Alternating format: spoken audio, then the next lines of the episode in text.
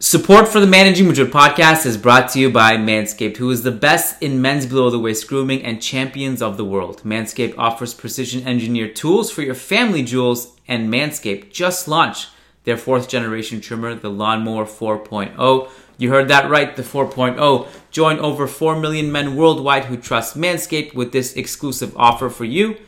20% off and free worldwide shipping with the code managing madrid at manscaped.com and we are recording this right after vinicius smokes sevilla in dramatic fashion i'm wondering matt wiltse do you think vinicius might have manscaped today Oh, for sure. Vinicius definitely manscaped. And I think the Brazilians just overall this season have gotten the manscaped memo because Militao was also tremendous at the back. He had one little blip on the corner kick, but otherwise was was a monster once again. Uh, those two and another another man of the uh, man of the match that we have to shout out is Thibaut Courtois coming up with a huge save in the 93rd minute. I mean, those guys all all three of them are using their lawnmower 4.0, and it, it, I mean it's obvious. Listeners, if you want to make heroic saves like Thibaut Courtois or score late game golazos like Vinicius Jr. at the Bernabeu, just like you dreamed of when you were a kid, get some Manscaped. Get 20% off and free shipping with the code Managing Madrid at manscaped.com. That's 20% off with free shipping at manscaped.com and use code Managing Madrid. Unlock your confidence and always use the right tools for the job with Manscaped. This episode of the Managing Madrid podcast is also brought to you by Bisha Hotel and Residences in downtown Toronto. Bisha offers an elegant boutique option in Toronto. The hotel gives you access to the best of the city with a location in the entertainment district within walking distance to the waterfront and the business district. It may be boutique, but this art filled abode does not lack style nor luxury, and its designer rooms, a celebrity chef, and a 24 hour gym are inclusive to the hotel. Bisha hooked us up when we did our live podcast in Toronto at the Flatiron Firkin Pub. They hooked us up with a great, comfortable stay, and we can't recommend it enough. We had a room overlooking the CN Tower, and if you go up all the way to the rooftop, there's a swimming pool and a restaurant called Kost, which has amazing food and a direct view of the CN Tower. And if you're looking for something more loungy slash club vibe, there is Mr. C in the bar lobby, has great DJs and great music and very, very, very good vibes. So if you're going for Toronto to Toronto for whatever reason, whether it's work, whether it's pleasure, whether maybe it's for our next podcast sometime down the road. I don't know when we're going to be back, but we'd like to go back because Toronto was an epic time. Um, B I S H A Bisha. Use code social S O C I A L upon checkout for a discount. By the way, New York coming up this weekend. Myself, Kiyan Sobhani, Om Arvind, and Gabe Lezra will be doing a live show in Manhattan on Saturday night. Details to that. I think there are six tickets left at the time of this recording. Uh, those things go by like unpredictably fast, and it's really no guarantee you'll get in if you don't book in the next couple days or so. So I would go book ASAP. And also, Tuesday, today's Sunday, 28th, so 30th on Tuesday is the last day you can get early bird tickets to the Miami podcast we're doing in January. And if you don't book by Tuesday, then you're gonna have to pay more if you want to book. So I would do that ASAP as well. So we got Miami January, New York this weekend. We got London, UK in February, which is gonna be really fun. Sam Sharp, Christopher McCormick will be there at the very least. We got DC in March. We got Chicago in April, and we got Mumbai, the mother of all season finales, in May. And that'll be it for the season. That's where it ends. All the tickets to all those shows are in the show notes. And coming up is a Vinicius Jr. Swoon Fest and everything else that needed to be talked about after a win over Sevilla. So let's get right to it. Kick back and enjoy. Nice article in the Managing Madrid uh, blog. Uh, wonderful lads that do a great job there. And worth reading about that man there. Karim Benzema needs to rest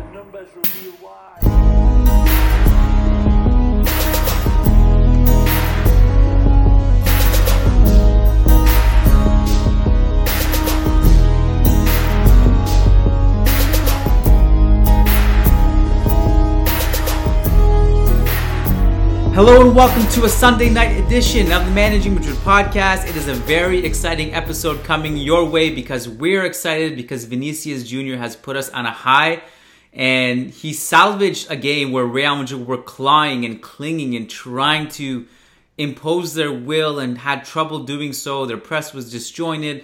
They had a little bit of struggle defensively.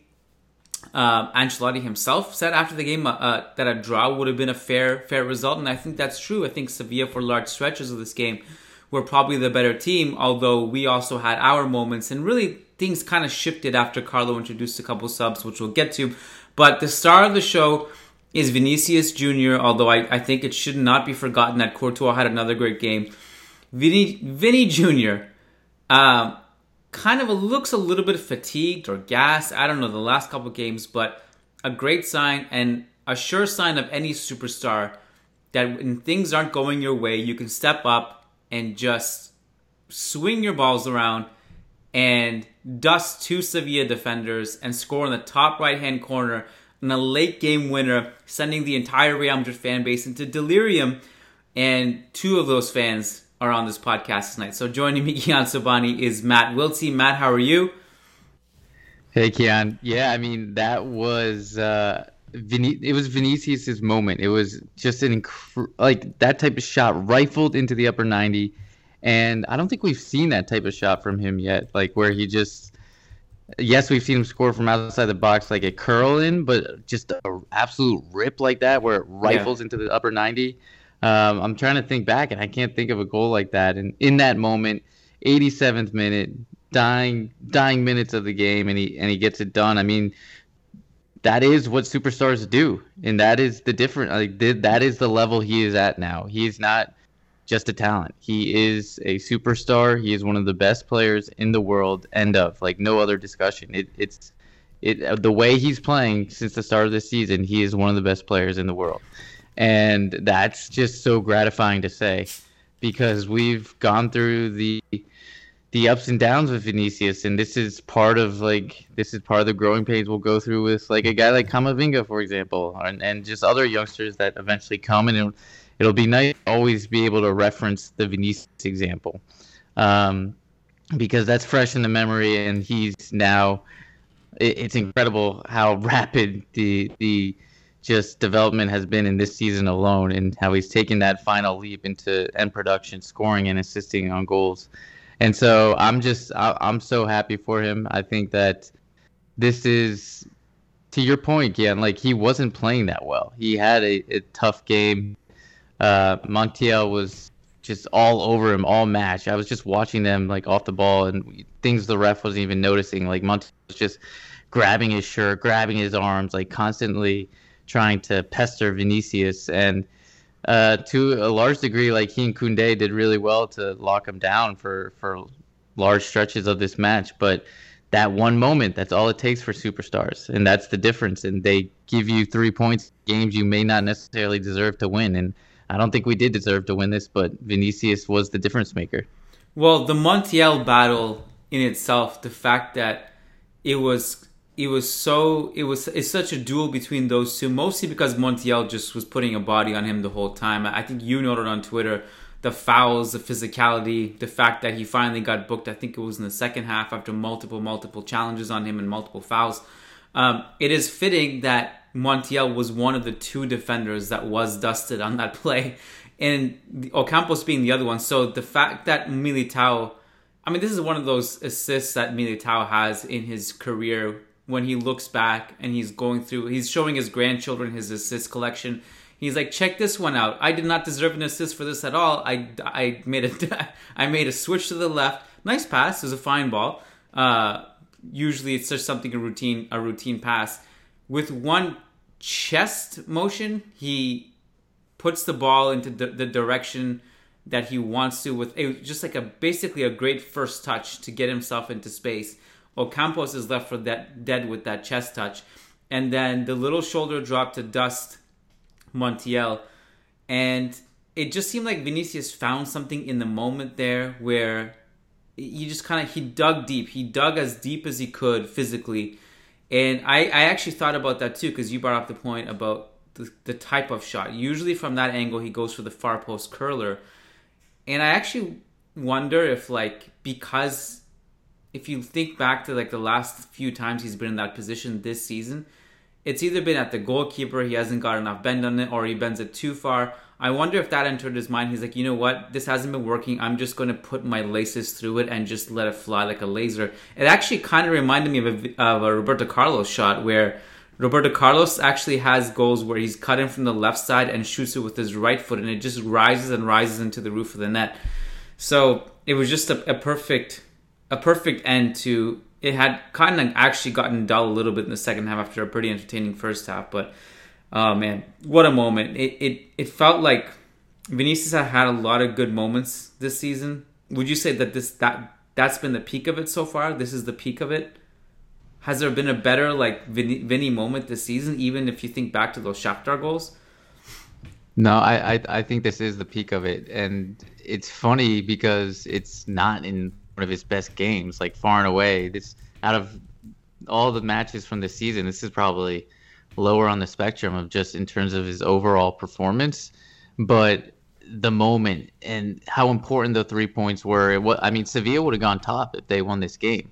So that's I mean that's this is a the table clash. It was the 87th minute, deadlocked at 1-1, and he he produces that moment. I think for sure that's that's been one of the not only is it his moment of the season, but I think it's been one of Real Madrid's moments of the season, if not maybe even the best so far. Um, there's a lot of themes and a lot of talking points, and we actually don't have that much time tonight. So we got to kind of prioritize, I guess, and maybe even look at some big picture stuff. But this game um, had some. Well, well, actually, let's start here. And by the way, it's a shame Om Arvind had to kind of drop out of this podcast last minute. Maybe for the best because I don't think I think we would have had to dedicate one hour to him alone just to talk about Vinicius and his greatness and. Uh, you know, maybe he's out celebrating. Maybe that's why he had to drop out. He's like, I can't sit in a seat and just talk. I need to go party. I don't, I don't know what I'm doing, but it's a shame he wasn't on the podcast tonight. So let's talk about themes though. Like that first half, it seemed like Sevilla were doing a lot of good things and we were struggling with certain things. What stood out to you about that first half? So I thought Sevilla were far and away the better team in the first half, and I was really disappointed with the way Real Madrid came out and just our not only our defensive structure, but just the effort and the energy levels. I felt like the team to me looked fatigued. It looked like it was they were labored in everything they had to do defensive wise, and like they were late to marks. Um, they weren't tracking. There were slop, a lot from Casemiro and Carvajal in particular. A lot of sloppy sloppy touches, miscontrolled or underhit square passes, which allowed Sevilla to to just pounce on and counterattack. Um, so I thought some of the stuff that we were doing was self-induced, and just because we we looked off the pace. Um, but other than that, I was just more impressed with Sevilla. I felt like um, on the ball they they were composed. They really weren't fretting under any of our pressure. They they just there were moments where I was like, wow, is playing us off the park right now. And I think that, like, throughout the match, you could see that not only were they composed on the ball, but they were winning the 50 50 duels. And there were individual battles all across the pitch. Um, I thought Carvajal versus Papu Gomez, Ocampos versus uh, Mendy and Alaba, Rafa Mir obviously with with Militao, and Koundé with Benzema and Vinicius Jr. Like there was all these individual battles that were really intriguing, and I thought for the most part, Sevilla was winning those battles in the first half. I I was impressed with Sevilla, and this was a, a, a sharp, sharp contrast to our last two opponents, and that was Sheriff and Granada. And it was like a reminder, like, wow, this is a really, really good team, and we haven't quite faced. I actually might go out on a limb and say I don't even actually think it's that crazy to say it at all, maybe. But Sevilla may have been the best defensive team we've faced all season. Um, I think it's the best team we played yet. Possible. We haven't played Athletic yet, who have also had a really, really good defense this season as well.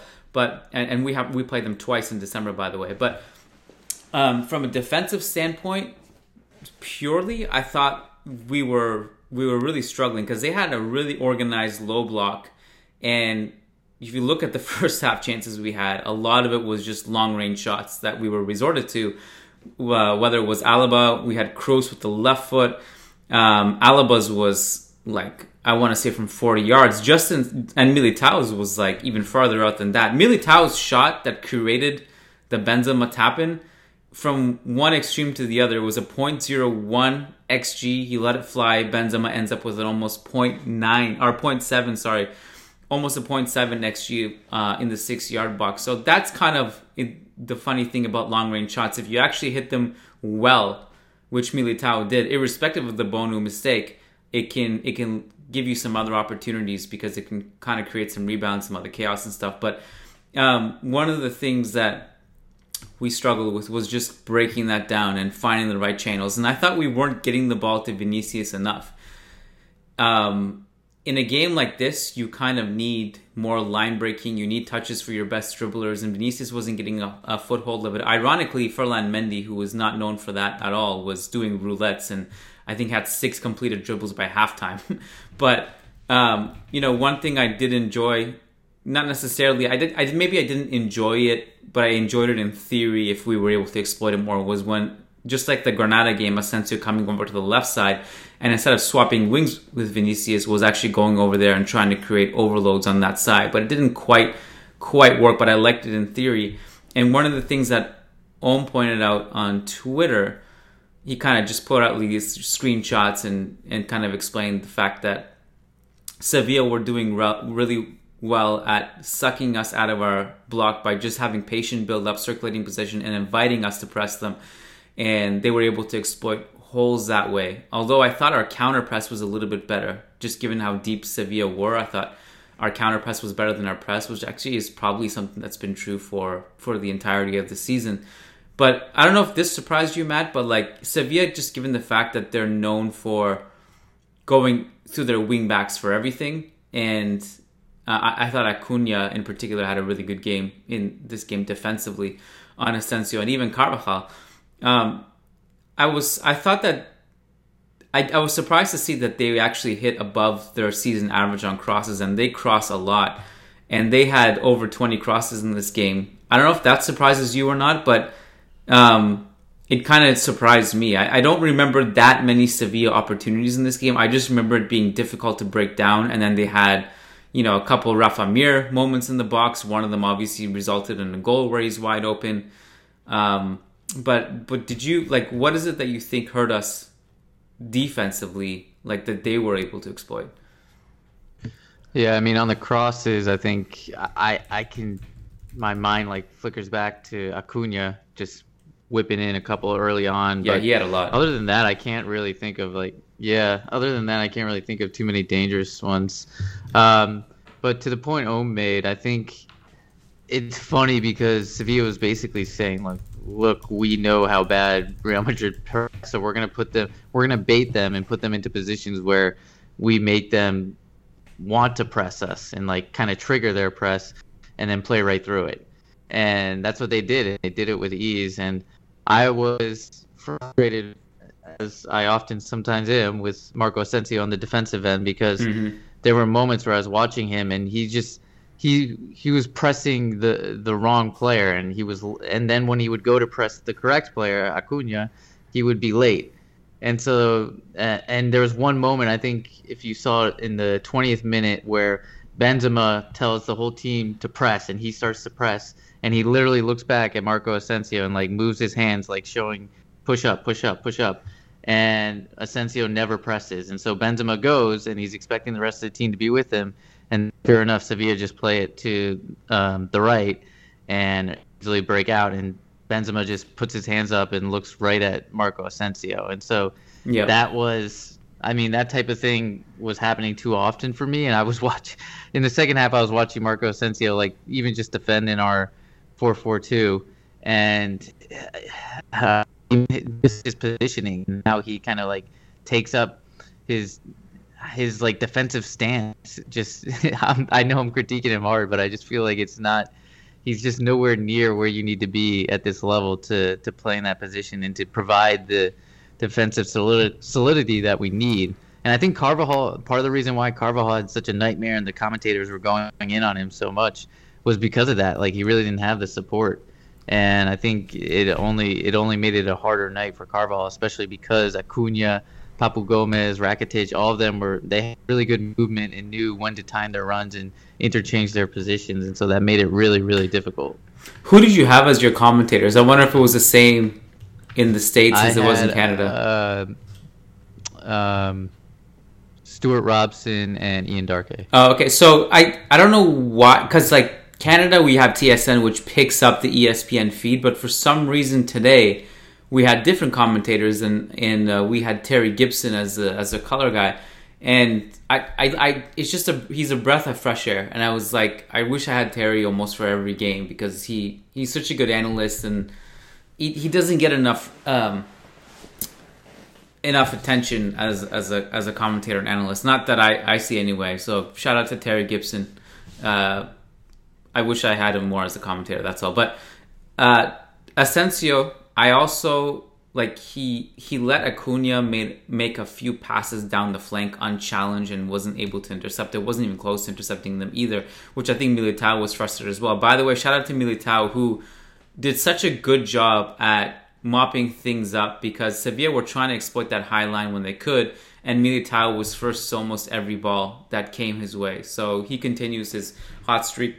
Obviously involved in both goals because he shot at the post. Benzema scores. He has the the assist. All three goals. What was oh the the the goal that Rafa Mir scored as well? Yeah, that was Rafa Mir was Militao's mark. Yeah. So uh, that's the only blemish on his on his book in this game because I, I agree with you. I thought he was fantastic. Um, To be quite one honest, I forgot to watch a replay of that goal, and I, I I had thought about it all night, and I was like, I have to watch it. I have to watch it, and I completely forgot before we started recording. So he basically got like he kind of got picked, and he was ball watching more than he was like man marking Rafa Mir. Like he should have been should have had hands on Rafa Mir, or at least been able to touch him and let. I think it was Mendy and I can't remember the other Sevilla player Mendy was marking, but they basically got between him and Rafa Mir, and so then Rafa Mir was all on his own, and Militao was watching the ball rather than trying to find where Rafa Mir was, and he was wide open for that header. The other thing, just to quickly note about Asensio, is that, and I don't know if he would have started anyway if that was Carlos' plan, but something that I told Jose in the preview show was that I would prefer Rodrigo starting this game because of the way that Sevilla used the flanks, the fact that Rodrigo's better defensively, more reliable, and also Asensio would be fine off the bench. He generally is as good as a 12th man, but just before kickoff, we got wind that Rodrigo has gastro. How do you say it? Gastro. Gastro got the flu. enteritis and enter. gastro Gastroenteritis or whatever. gastroenteritis is what I'm gonna go with. Uh, does not sound like a fun thing. So rest up, Rodrigo. Hope you hope you recover well. We need you. Um, yeah, Carvajal, kind of a weird one, right? I mean, there were times where he was doing good things, like he did well when he was under pressure from Ocampos on some sequences. Um, his cutbacks were pretty calculated and, and well done, but then he had that mistake in the 15th minute where it was very Eric Garcia esque from yesterday. He had some poor touches, he had some poor giveaways, miscommunications. Then he had some good counter pressing sequences. Then he got bullied by Acuna. I don't know. It was just a, a weird Carvajal game, and some of his some of his mistakes were uh, shocking, to be quite honest. I don't know what's what, what, what was happening with him. Yeah, and I think one thing I did note that was a positive from Carvajal that I think kind of goes easily unnoticed is when we're pressing high up the pitch, um, or not, not not necessarily we're pressing, but we have the ball high up the pitch. Our line is really high, um, and let's say we cross it or something, and we don't win, we don't win the cross. Sevilla clears it, and maybe Sevilla picks up the 50-50 ball and is about to counter. Carvajal is so quick to be switched on and either come in centrally to either do a tactical foul or win the ball right back. Um, because we're so high up the pitch, he knows like if they make one pass through, then we're done. And I think he does a really good job of that. And it's something that can maybe not get noticed throughout a game, but he's usually always in the right position. And for a fullback, I mean, in in the modern game now, like you're so high up the pitch, and you have to be comfortable being that high and being like willing to go centrally and almost like in a zone 14 space to either pick up the loose ball or um, make a foul and leave like huge gaps of space behind you. But that's that's what it requires. Um, with interest and time, I think we should jump ahead, like fast forward in this game a little bit.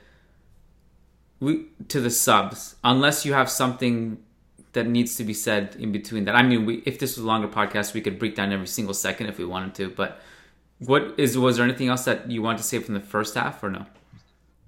Um, just only one more thing, quick thing was I thought um, Ocampos was really good for Sevilla, and uh, he, I've never seen a player cause Mendy and Alaba that that much problem, that many problems, and uh, he obviously hit the crossbar after beating Casemiro one v one. Casemiro kind of dived into a slide tackle.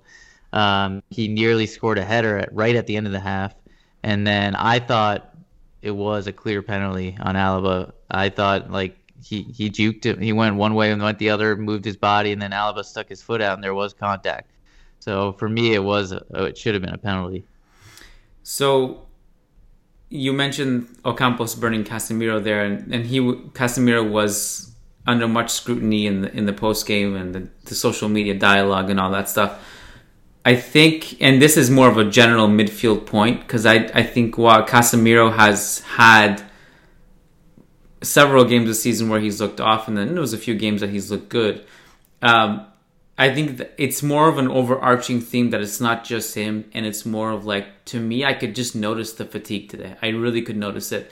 You can see it in the legs. You could even see it on Vinicius, um, who's one of the younger players.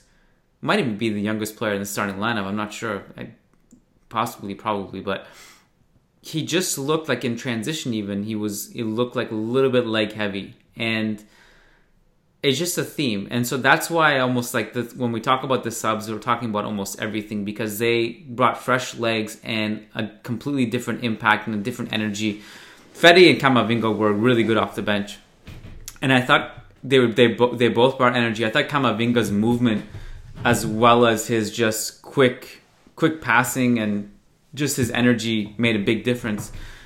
And I think we have to start trusting these guys as starters in the upcoming games, regardless of how difficult those games are. We have to trust these guys as starters in some, at least one or two of these games, because these guys, like Modric, just looks gas. Vinicius looks gas, although I don't know if you're going to be able to necessarily bench Vinicius, especially with Rodrigo and Hazard's health and all that stuff. But um, for sure, I think Camavinga and or Fede will have to have a look here from the start in at least one of these upcoming games. But what did you notice that they brought to the table off the bench? And there's actually, I think there's a question about it. One sec. Uh, Sad Omar, our patron, by the way, patreon.com slash managing Madrid. You get guaranteed responses to your questions. You get access to bonus content and a ton more. Sad says, why did Carlo take so long to field Valverde and Camavinga? They came on and Real were dominating, Asensio should have been removed a long time ago since he's just very poor. There is no way he should get a contract extension. Okay, so that second part maybe we can table, but the subs, what you, what impact did you see from them? It was definitely positive. I thought um, they just brought an energy, an intensity, a freshness to, to the game that was desperately needed. Um, and I mean, I agree with Sad's uh, opinion that Asensio maybe should have come out of this game earlier and Fede should have been put on earlier. I don't know why we waited until about the 70th minute to, to put those subs on. But um, once once they were on the field, it, it made a difference. And Om actually um, put out a great tweet after the game. It kind of did some hand counted stats and looked at events of the pitch or on, of the match from the 73rd minute to the 86th minute. Um, Real Madrid had ball possession for six minutes. Ball was out of play, or there was dead time for about five minutes, and Sevilla's time on the ball was about a minute and a half. And so you can tell from that from that period, that Madrid is dominating the play, dominating possession, tiring Sevilla out. We're winning the ball high up the pitch, and you saw that with Camavinga and Fede. Like immediately, both of them were pressing high up the pitch to win the ball back and so we were able to sustain our possession. So even like kind of to the Carvalho point I mentioned earlier, even if like we we crossed the ball and we didn't win the cross and the second ball goes up in the air, we were passing on Sevilla every single time they they won the ball and tried to build out and tried to counter, and we were we either we either had a tactical foul or we just forced them into a corner where Militao and Alaba could could sweep everything up, and so I think like that's those are the types of subs that I would want to see earlier, and I think for sure we're going to need these guys in upcoming games because this game more than any other during this season, I feel like we really saw how tired the team was. The the fatigue was was present. I mean, I think we could even just from us watching the game on TV, like it was easy to tell that Real Madrid looked tired. Most of the guys out there looked tired. And it just can't be sustained playing them every two to three days. And so Carlos got to start relying on some other members. So you mentioned some of the defensive work and the pressing that Fede and, and Camavinga did. It was interesting because Carlos said on Saturday in not the pregame uh, the pregame press conference, but an interview with one of the Italian papers, Correo, Correo del Sport, I think it was, where he's, he's he actually had a lot of interesting quotes in that interview. I, I'd encourage everyone to go read it, which we won't dive into too much today. But one of the many interesting things he said was, "I can't I can't press like I can't if I have Modric and Kroos, I can't press. And I think what he meant by that is like basically when you have Kroos and if you had Kroos and Modric when they were 22, I think you could do it. But now I think it's more difficult. And I wonder like how much that dynamic would change with his if he would be more if he would be more um more aggressive or at least hasn't give, had wouldn't have given up on the press if if Camavinga and Fede were his starters week in week out. I'm not saying that that's sustainable. I'm just saying like I, I wonder how much that would change his tactics.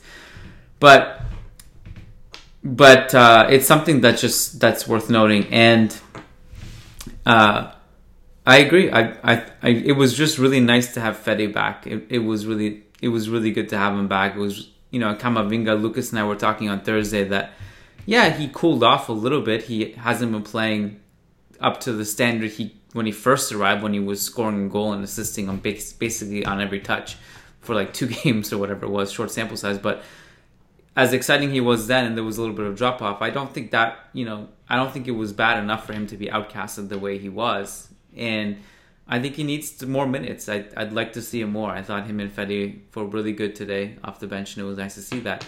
Kroos um, got a lot of criticism too. I'm not I don't think Kroos was that bad today. I don't know if I, I felt maybe that part of it was exaggerated. Uh, I didn't see. I didn't see the criticism. Yeah, I, I, thought he was good. Yeah, I thought he was fine. Hmm. Um, like I, I, saw a lot of people criticizing his passing for some reason. The numbers just don't back up that criticism. Again, yeah. eleven for twelve long balls today. Um, yeah. Nope, I don't really have huge issues with Kroos in a game like this. Um, I was gonna say something do you have, should we take the questions and then and then maybe other things will come to us? Um, yeah, just want two right before we take the questions, just two quick things. I think the only other kind of relevant items from the second half that I thought were pivotal moments, at least from a Real Madrid perspective, was one um, in the 57th minute when that Casemiro had a great first time pass to free Marco Asensio, mm-hmm. and he goes he goes uh, on the counter in transition and he hedges, starts hedging towards the left, so he's on his, so he can go on his left foot, and Benzema makes a great run, and Asensio decides to shoot it himself, and I personally thought Asensio should have definitely passed that to Benzema.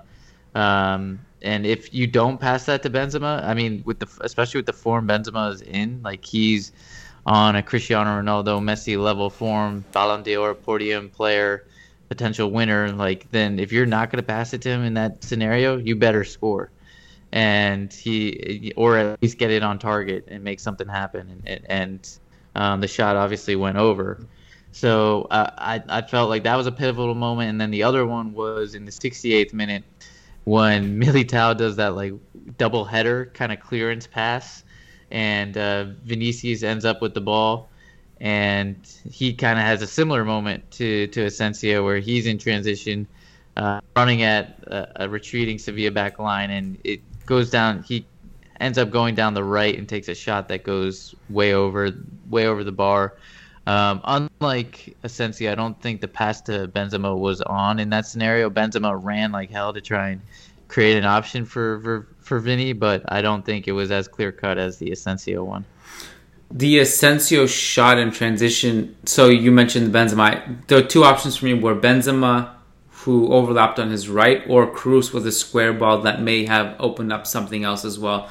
I also like when he first shot it. I thought actually it was like, oh, that's a great shot. I think it came pretty close. The replay showed that it actually wasn't as close as I as at least I thought it was. And um, yeah, those are those moments of with Asensio It was like Yanni, you it comes with the territory almost. It's like you you just know that Asensio is not going to make the best decision in transition all the time, and if he sees a shot at goal, he's going to take it. Which on one hand is good, but you know it's not good for every single situation, obviously. Um, I just remembered a couple more talking points before we get to questions too. And I also just wanted to mention about Vinicius is that, you know, you and I were talking at the beginning of the podcast about how he can have a rough game and still come a moment like that. I still, I felt that, um, even despite him having a rough game and being a little bit more quiet and struggling a little bit, he's still to me like I could feel that he was going to do something every time he had the ball. Like there was a chance for it. I, I, I always felt confident that no matter what, he can kind of play through this and have a big moment like this. And I feel like that was, I mean, that was obviously apparent by the end of this game. But I just still felt that even if he was struggling, if we could have gotten the ball to him more, he would have done something. And there was a moment where you could kind of sense, I don't know if it was like a momentum shift, but I sensed that, like in the 82nd minute, he starts like kind of taking players on a little bit. Sevilla get frustrated and just foul him. And you know, we didn't get that enough. Like I felt like if we just gotten the ball more, let him cook a little bit, let him just provoke defenders a little bit, let it, let Sevilla defenders get frustrated, hack him down a little bit. I think we could have we could have broken them down a little bit more psycholo- psychologically. Um, but uh, the other thing I wanted to say is that I don't know if you saw, but Benzema um, tonight became the highest goal scorer from a French striker in football history at club level, surpassing Thierry Henry. Um, which has sparked much debate. If you remember, I don't know, was it a year ago or so, maybe more, when Zidane had the famous post-game quote where he said, "For me, Benzema is the greatest French striker in history," and that that stirred up a lot of controversy because everyone brought up Thierry Henry. And I thought it was funny tonight because Benzema put out a tweet, which I don't know if you saw this, but yeah, quote, I saw it. yeah, he says, "Proud to have become the best French striker in history." Like he didn't even say, "I've become, I've." Become the highest goal scorer. He said, "I'm the best. I'm proud to have become the best tonight." He proclaimed himself the best, which uh, I, maybe it was something lost in translation. I don't know, but it was it was what he said. So I just thought it was interesting and, and kind of funny. But I actually don't disagree with him. That's the thing. I actually think he's. I was skeptical a year ago. I actually even think I came out and said that no way he's not better than Henry. I think all three of us. I think all three of us said Henry. Yeah, was, I was still better. I think I've changed my mind now. um, I, I, I think so too. Like I don't want to discredit how good Henry was because I think uh, that's easy to do. Um, and I think like at his very peak, I mean, he was an absolute monster. And um, but right now, Benzema, I mean, Benzema, ben, like I just said, he's a potential winner of the Ballon d'Or. Like, what more needs to be said? This guy has come leaps and bounds, and even he's aging. He's getting better as he ages, and I just think like all around, as an all around player, um, he he probably does edge it over Thierry Henry. Well, he's definitely aged better than Henry has. Um, I, oh, yeah, I looked sure. at some of the numbers because I thought, okay, he surpassed um, Henry in goals, but I wonder in how many games and what's the ratio here. So this is, I mean, and this is where I think I'll provide some context in a second. So per 90 over the course of their career, Benzema has a better goal scoring ratio 0.64 at club level, Henry 0.58. Uh, assists per 90 are about even. Benzema 0.28, Henry 0.3. so the the context of those numbers is Henry got Henry just aged so poorly that you know he the older he got the less efficient he, he got. If you take Henry's peak like if you for example only take the Arsenal years Henry's goal scoring ratio is 0.73 which is higher than Benzema's peak. Benzema's Benzema like even if you only take his his you know his Real Madrid years he's he's just at 0.6 which is obviously still amazing but it's not I don't I think it, at their absolute peaks of their powers Henry is probably better. But I think over the course of the career, I think Benzema has it. The other thing is that we can say Henry aged poorly and stuff, and maybe his numbers dropped as he got older. Well, this is also, I think, one point extra in Benzema's favor. Those Benzema numbers all come with only two clubs, Real Madrid and Lyon, against a bunch of, you know, these are all important games. Henry's lower uh, goal ratio includes Red Bulls, his return to Arsenal, um, and and everything in between in those days too. Which where you think like if anything maybe he should have bumped up his goal scoring ratio in, in those in those seasons, but he didn't. So I I I, I don't I wouldn't argue it is what I'm saying. So I I'm okay with putting proclaiming Benzema's. I'm okay with Benzema's self proclamation, I guess. Um, let's take a question Shivam Tiwari says, Who do you guys think has a higher ceiling? Is it Vinicius or Foden? And who do you guys think is better currently? Huh, that's a that's an interesting one. Um, I also believe it came in before the game. Oh wow. uh, well, I don't. I, mean, it doesn't change my answer. No, but I guess not. But I, um, I suppose the, the hype, the hype, yeah, the hype of yeah. this game would have maybe skewed our answer a little bit. But I think are they both the same age? They're both 21, I guess. Um, Foden, I feel like is Foden injured right now, or he, I feel like he hasn't been in the city team as much lately. But Foden is 21. I think he's he's played. A, he hasn't played as many games this season. I don't, I don't know. I'll check.